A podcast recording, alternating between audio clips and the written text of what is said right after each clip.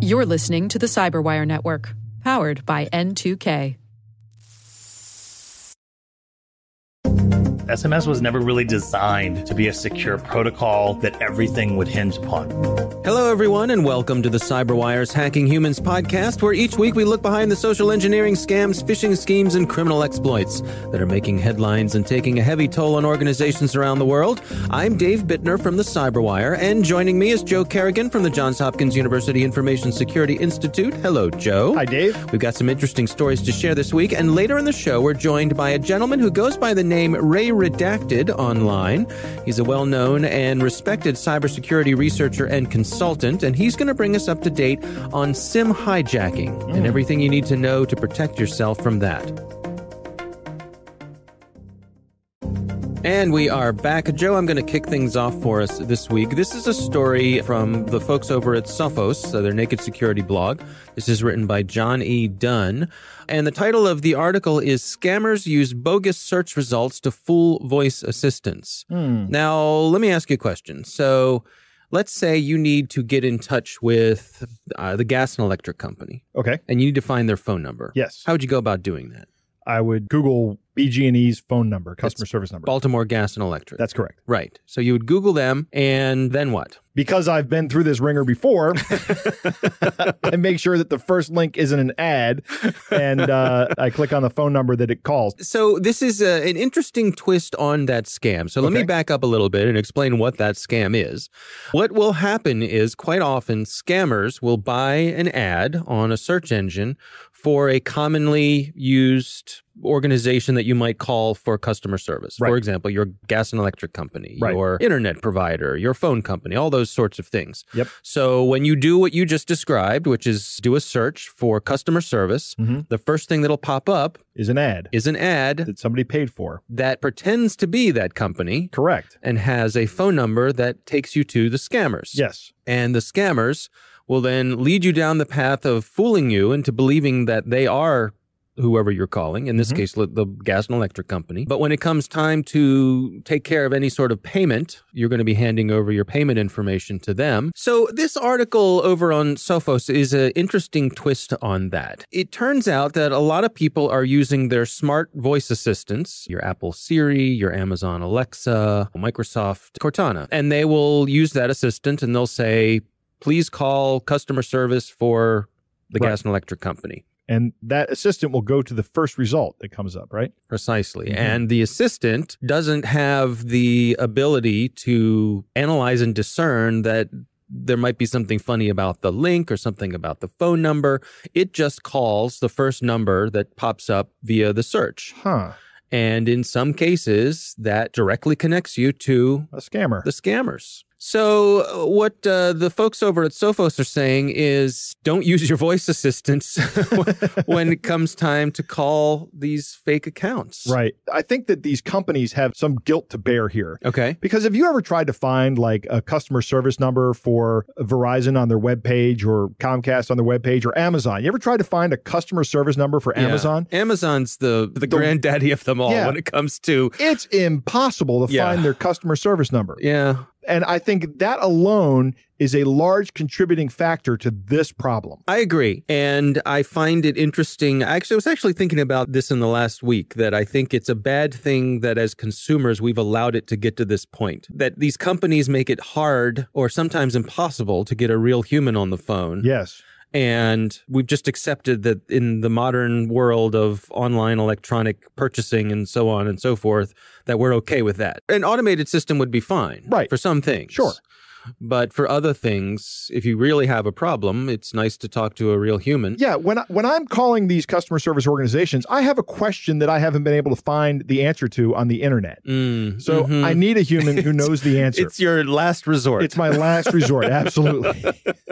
I don't like dealing with people. I really don't like talking on the phone. Combine those two things together, and you already have me in a situation where I need to get a hold of somebody. right. And now you're going to prevent that from happening. You're already irritated I by am. having to do that at all. In this article, they talk about how obviously the search engines are doing their best to try to prevent these scam phone numbers from bubbling to the top. Right. But like all these sorts of things, it's basically a whack a mole game. Exactly. Yeah. It's a, you'll kick one out of the results, another one will pop up. hmm So the advice here is to always manually check these on the web. Yep. Don't rely on your voice assistant. I would also say don't rely on the search engine. In other words, if I wanted the uh, phone number for my gas and electric company, Mm-hmm. I think the safest thing to do would be to go to their website. Right. Actually, the safest thing to do be to pull out your bill that they mailed you. right. But but the, the next safest thing would be to go to their actual website, find the number on their website, and call that number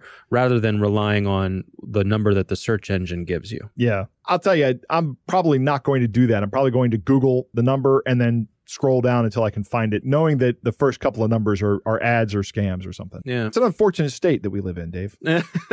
it's just as well. It gives us the opportunity to have this show, right? Yes, it does. so we'd be out of jobs Yeah, that's right. Exactly. if this wasn't the case. right. All right. Well, uh, we'll have a link uh, in the show notes to this story. Again, it's uh, the Naked Security blog over from the good folks at Sophos. So uh, do check that out. That is my story this week. Joe, what do you have for us? Do you like video games, Dave? I do like video games. I, I can't say I have as much time to play them as I used to, but I do enjoy video games. Yes. Do you know what Steam is? Are you familiar with Steam? hmm Yep. So Steam is a company, or actually a product rather, a storefront from a company called Valve. And Valve is the game company that came up with the fantastic game Half Life.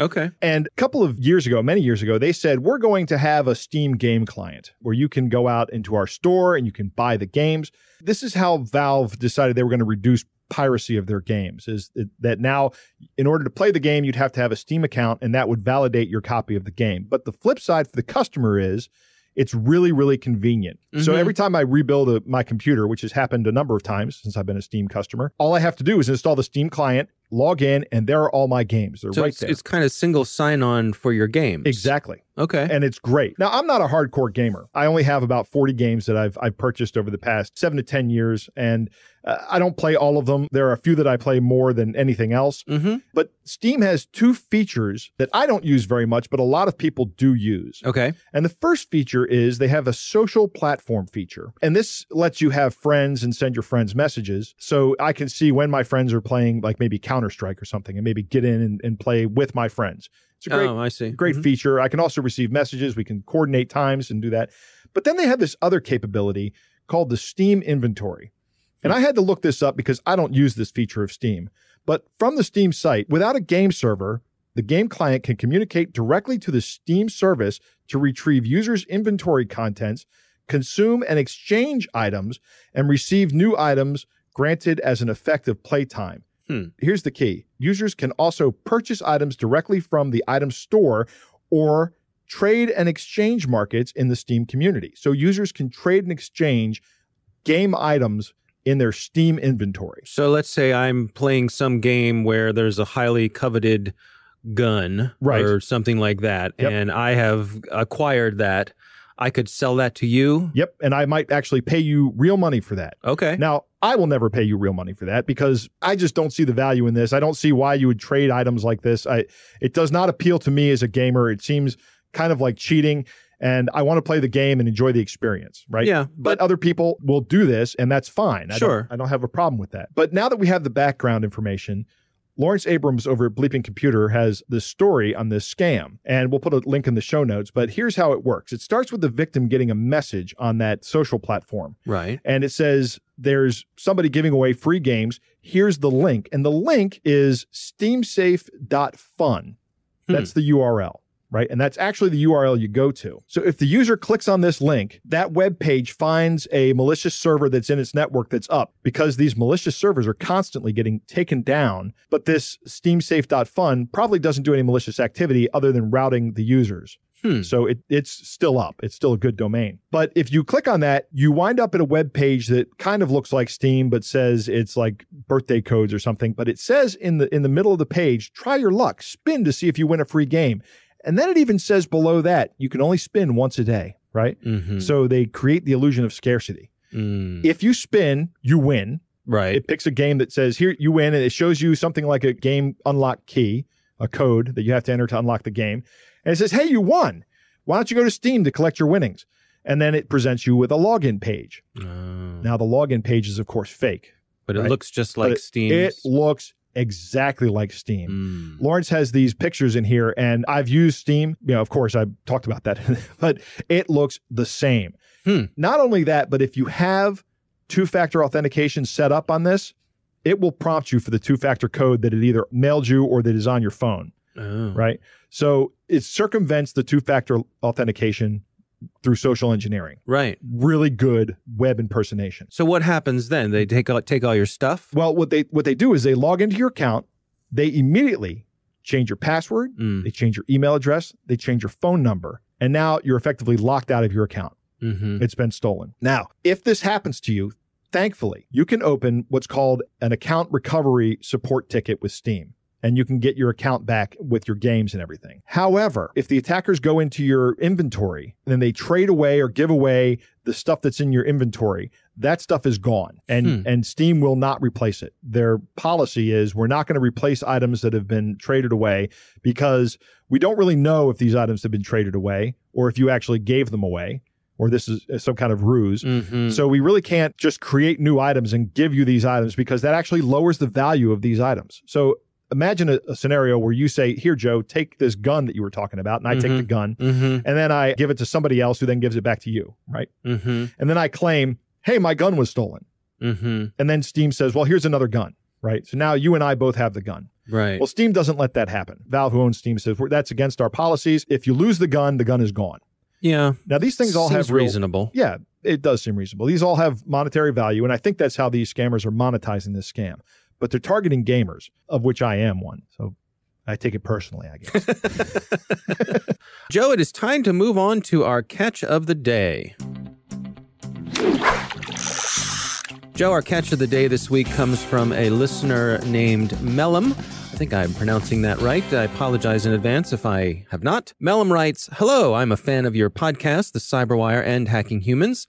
Attached is a phishing email I received recently. Two things I noticed it's written in good English, and the Google filters are so smart to flag it as a spam, although it contains no links, hmm, which is kind of interesting. it is. The top of the message here that uh, Mellum sent along, it says, This message seems dangerous. So it's a standard Google warning that you get in Gmail saying, Beware, we, Right. we, we're flagging this, that it's probably up to no good. Yep. And it is in uh, very good, uh, better than average English from what we get with these. So uh, it goes like this Hello there. I got your contact from an online directory, and I have a proposition that may be of interest to you. I have a friend whose father is a former minister in the South African government. During the period when her father was a minister, her dad used his office to amass lots of wealth through kickbacks from oil and aviation contracts. He's currently facing problems with the current administration, and all his assets have been seized locally. He has also been restricted from traveling abroad. Fortunately for him, he has a high value asset in Europe that has not been seized yet, and he wants this asset moved and secured ASAP. He prefers for it to be invested into projects that can yield high returns. His daughter, who is my friend, has asked me to help her look for a reputable businessman who can accommodate and invest this fund discreetly on behalf of the family. I am contacting you on the basis that you would be willing to help us. Of course, you will also be generously rewarded for your efforts, so it will be definitely worthy of your time. Please let me know if you are interested so that I can give you more details. Regards, Robert Matare. Hmm. Yeah. What do you think the end game is here, Dave? Uh, I think it's the tr- what's it called the treasure box scam. Yeah. it's a variation of that. This one pops up a lot. Mhm. Someone has some money they need to move, and they need your help moving it. Right. And there is no money, of course. Mhm. You have to pay. Who knows? I, I think this is the first step of just seeing if we got a live one. Right. Yep. Just reach. You know, if you if they get a response, Yeah. Then who knows where this will go? Right. That that is definitely the case. Uh, almost certain. First off, there's no links in here for anything else to happen. They're looking for you to reply, and then they're yelling "fish on." Right. Mhm. Yeah, it's remarkable to me. Several things about this. They say I got your contact from an online directory. That's Mhm. random. Right. So they didn't really reach out to me. I- Right. I, mean, They- okay, They spun the wheel, and I won. I guess. But then also talking about this dad who used his office to amass lots of wealth through kickbacks. Right. So you So want to help a, crook. crooked, government, crooked Exactly. government official Right. hide his money? Again, playing on people's greed. Yes. As we've talked about before, maybe that's part of it. Maybe that's part of the filtering process that Right. they're looking for someone who's willing to, who has that moral flexibility to uh, go along with some people who've already announced that they're crooks. Right. They're greedy and uh, they're looking for someone who's greedy and gullible. All right, well, that is our catch of the day. Coming up next, we are joined by Ray Redacted. That is the name he goes by online. And he's going to tell us all about sim hijacking and share what he knows about ways to protect yourself from that. And we are back. Uh, Joey recently had the pleasure of speaking once again with Ray Redacted. That's the name he goes by online. It's a very popular Twitter account, which uh, is worth checking out. And he is uh, very well known in the cybersecurity world. He's a researcher, consultant, uh, works with um, many companies around the world. But today we're talking to him about sim hijacking and getting his take on that. Here's my conversation with Ray Redacted.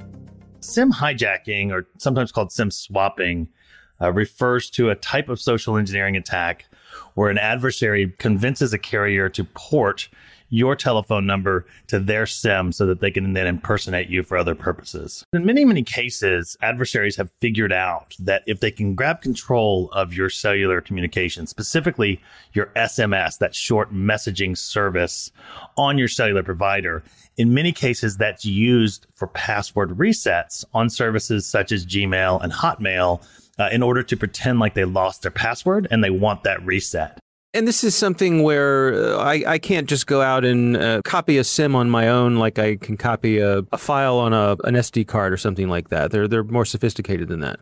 When people use the term sim hacking, when they actually say sim hacking, sometimes erroneously they use that term to refer to sim hijacking because sim hijacking is not cloning your actual SIM. It's actually convincing your cellular provider to port your phone number to a new or different SIM. So it's it it is a social engineering based attack, uh, and it ultimately usually involves someone either going into a store to pretend they're Dave Bittner, or perhaps calling into a contact center pretending that they're you, and convincing the carrier, "I've lost my cell phone. I have a different cell phone or a different SIM now. Can you port my number to this new one?" They're fairly successful at this. They've, they've come up with ways that, that they can do this reliably. Well, in North America, it's quite rampant. I mean, interestingly enough, we don't see this problem nearly as much in Europe because the process of porting takes several days. But in North America, our cellular porting procedures are relatively efficient. So it becomes an attack surface that's, you know, relatively common. Now, how did this come to your attention? Uh, How did you get involved in, in doing research on this? Well, you know, Dave, I actually kind of come from two different worlds in the cybersecurity realm. My day job basically is helping companies connect and protect their data all over the world, specifically multinational corporations. But I also do a lot of speaking and research in the crypto asset community. That's the, the cryptocurrency world, the Bitcoin mm-hmm. world, et cetera. And what's kind of interesting about the overlap of those two is that in the crypto asset world, this is an extremely common spear phishing type of an attack. Meaning, if someone knows that someone holds crypto assets, for example, if they're constantly talking about it on Twitter or if they've got a podcast about it, it's very, very common for them to become a target for SIM hijacking because ultimately the goal of the attacker is to get a hold of those bitcoins or get a hold of those crypto assets. It's a lot harder for the uh, victim to recover financial losses when there's been this type of an attack uh, propagated on them. Can you give us some firsthand examples? First and foremost, you know, I think you've had Rachel Toback on your show quite often. And one of the big pieces of advice that she gives is that if you really want to learn about social engineering, periodically try to social engineer your own accounts. Like call your gas company, see how hard it is for them to give you up, you know, the data about yourself, you know, without giving them necessarily a lot of information. And I actually do that myself every year on several different cellular providers. And I'm always hmm. surprised at how easy it is to get a new SIM assigned. The cellular providers in North America have procedures to prevent this. And they have some things that you can do to make it more difficult, but it's typically not very difficult to get somebody else to take sympathy on you, so to speak, and to try to help you out with this. If you, if you think about the normal, you know, mechanism that somebody has lost their cell phone. I mean, it is, a, it is a mm-hmm. state of complete panic usually if you've lost your phone before because our lives are so connected to it. And so when they're contacting a, a, cellular provider and saying, I lost my cell phone, you know, I, I can't get a hold of anybody, I can't do anything, etc., that's a moment of desperation. And most people in contact centers are there to try to relieve that desperation. So it is surprisingly easy to get a port done over the phone or especially in person with even the most minimal amount of identification. Now, who's being targeted here? If, if I'm a, you know, just a, a your average Joe uh, out and about, minding my own business, going about my life, am I likely to have someone come after me in this way? Well, there certainly are cases of that. And I know that back in episode 51, you and Joe were talking about this Google report that talked about how SMS two factor authentication, you know, thwarted over 90% of the automated attacks on trying mm-hmm. to, you know, mm-hmm. grab a hold of accounts. But in my experience and in the real world, if someone knows that you are a Gmail user or a Hotmail user, and they have some basic information about you, probably via OSINT or open source intelligence they've gathered on LinkedIn or wherever else. It is very possible that they will attempt an attack like this because they know that there's a good chance that having your SIM ported to them will allow them to do a reset on your master mail account. And for many people, that's where they keep their banking credentials. That's where they keep their, you know, certainly crypto asset credentials and just about everything else is that if I have access to your Gmail, I might have access to password resets for a ton of accounts, some of which you may not even know. And it's actually somewhat worse because a lot of people will use Chrome as their password manager. And mm. if you have access to someone's master Gmail account or their master Google account, in some cases, you also have access to all of their Chrome passwords as well. So, what are your recommendations for protecting yourself against this? Well, so first and foremost, I mean, I know there's been a raging debate in the InfoSec community about is SMS multi factor authentication better than nothing? And I'll tell you definitively 100% it's absolutely better than nothing. There's there's no reason to abandon any type of multi-factor out there. However, you do want to think about is there a way to uh, protect myself on my main Gmail account, for example, from somebody that has access to my phone or to my SIM from being able to do resets. And there are several steps that you can take uh, in order to do that. One of the more obscure tricks that a lot of folks should do is they really don't use their primary cell phone number for those resets. You can get a Google Voice uh, number for free. You could get a Text Now account for either free or very minimal and use that only for those SMS resets. But the idea is is you want to separate it so that there's more steps necessary before somebody gets access to your full account. Okay. Another one is obviously is using a password manager. I know you have recommended that for a very, very long time. Mm. I would go further than that and say do not use your browser as your password manager because if your browser is synced to a cloud service, then once they get access to that cloud service, they may have access to all your passwords. Now, is there a way that, that I could call up my cellular provider and say, basically, you know, I want to put some sort of two factor on my SIM itself? Absolutely. So there are different means that every carrier provides. And some of these are a little bit confusing because, for example, you can put a pin on your SIM itself, uh, which locks that SIM from being accessed by somebody who has physical access to it. But that's not the same as putting a pin on the porting of that SIM. So basically, you're putting a password on the disk itself, but not on the data that you know could be accessed via that disk. Hmm. Uh, but in addition, all four of the major carriers in North America have different procedures for you to provide a secondary layer of porting protection in order to prevent this type of service from happening. The problem with that is, and it sounds perfect, right? I'll put a totally different pin, you know, for porting purposes. The problem is, is that in that state of panic, so many people forget that they even put a pin on their porting mm. that in my experience it may be something that can be overridden with some basic social engineering so you should absolutely do that because it makes it more difficult for an adversary to actually port you away um, you can also add notes to your account that I do not want my SIM ported without showing you my passport or my state driver's license, for example, rather than a water bill oh. or, God forbid, a yearbook photo or something like that. um, you can put notes in there too. But at the end of the day, the real answer to preventing this type of an attack is to separate your primary password managers and your email accounts from simple SMS resets. Uh, in addition to that, I will tell you that some of the folks out there are still using knowledge based authentication, which is what was the name of your high school? What street did you grow up on? And as I know we've covered many, many times on this podcast, that just simply is not a good layer of security because most of that stuff is readily accessible, you know, for someone who knows how to use Google. I guess in addition to making your SIM as secure as possible, you want to make it so that if someone does do a SIM swap on you, it's really not going to have that much effect. Correct. And you would know it relatively quickly because suddenly your phone would start acting weird. You might start getting emails that say password resets have happened. You might even be locked out of your email itself, right? But at the end of the day, if you know for a fact that somebody who does have access to your primary cell phone number porting doesn't have access to the vast amounts of data that you don't want them to get to, it's a lot easier to mitigate the damage and to respond. Is there any reason why people shouldn't move away from SMS as a second authenticator? Should we move towards things like Google Authenticator or, or YubiKeys, those sorts of things?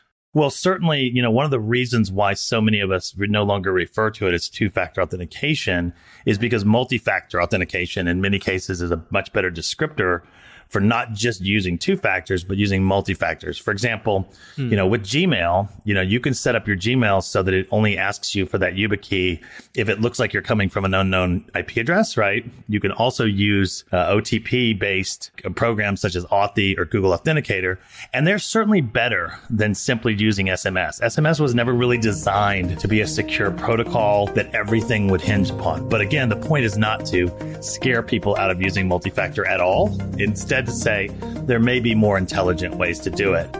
Joe, what do you think? Lots of good information. Everything Ray was talking about was one of the reasons that we say SMS is the least secure form of two factor or multi factor authentication. hmm But way better than nothing. Way better than nothing, right? It was never intended to be a secure means of communication. Interesting how, you know, much of it hinges on social engineering, that ability to play on the sympathy of the person at the uh, support center. Correct. To, yeah. to switch that over. and that's how this works. You call them up in a panic, or maybe you play babies crying in the background and you say, I Mhm. can't get things to work. People want to help. That's what we've talked about on this show before is that people by their nature are good and they want to help. That in effect lets people take advantage of that situation. And you wind up with this social engineering attack that can absolutely destroy your security. I find it interesting that people who have cryptocurrency and talk about it. I mean, first off, if I had cryptocurrency, I wouldn't talk about it online. yeah, but I guess if you run Joe's cryptocurrency podcast, Right, exactly. Then- then, then Joe's going to become a target for Yeah. Uh, and again, knowledge based authentication is pretty much no good at all. Because if you do enough research, you do a people search on me, you'll find the, the street that I grew up on. Uh, our thanks to uh, Ray Redacted for joining us. Always a pleasure to speak with him. Do check him out online. He's got a uh, very active Twitter account, does a lot of good things for the security community. We want to thank the Johns Hopkins University Information Security Institute for their participation. You can learn more at isi.jhu.edu. The Hacking Humans podcast is proudly produced in Maryland at the startup studios of Data Tribe, where they're co building the next generation of cybersecurity teams and technologies. Our coordinating producer is Jennifer Eiben. Our editor is John Petrik. Technical editor is Chris Russell. Our staff writer is Tim Nodar. Our executive editor is Peter Kilpe. I'm Dave Bittner. And I'm Joe Carrigan. Thanks for listening.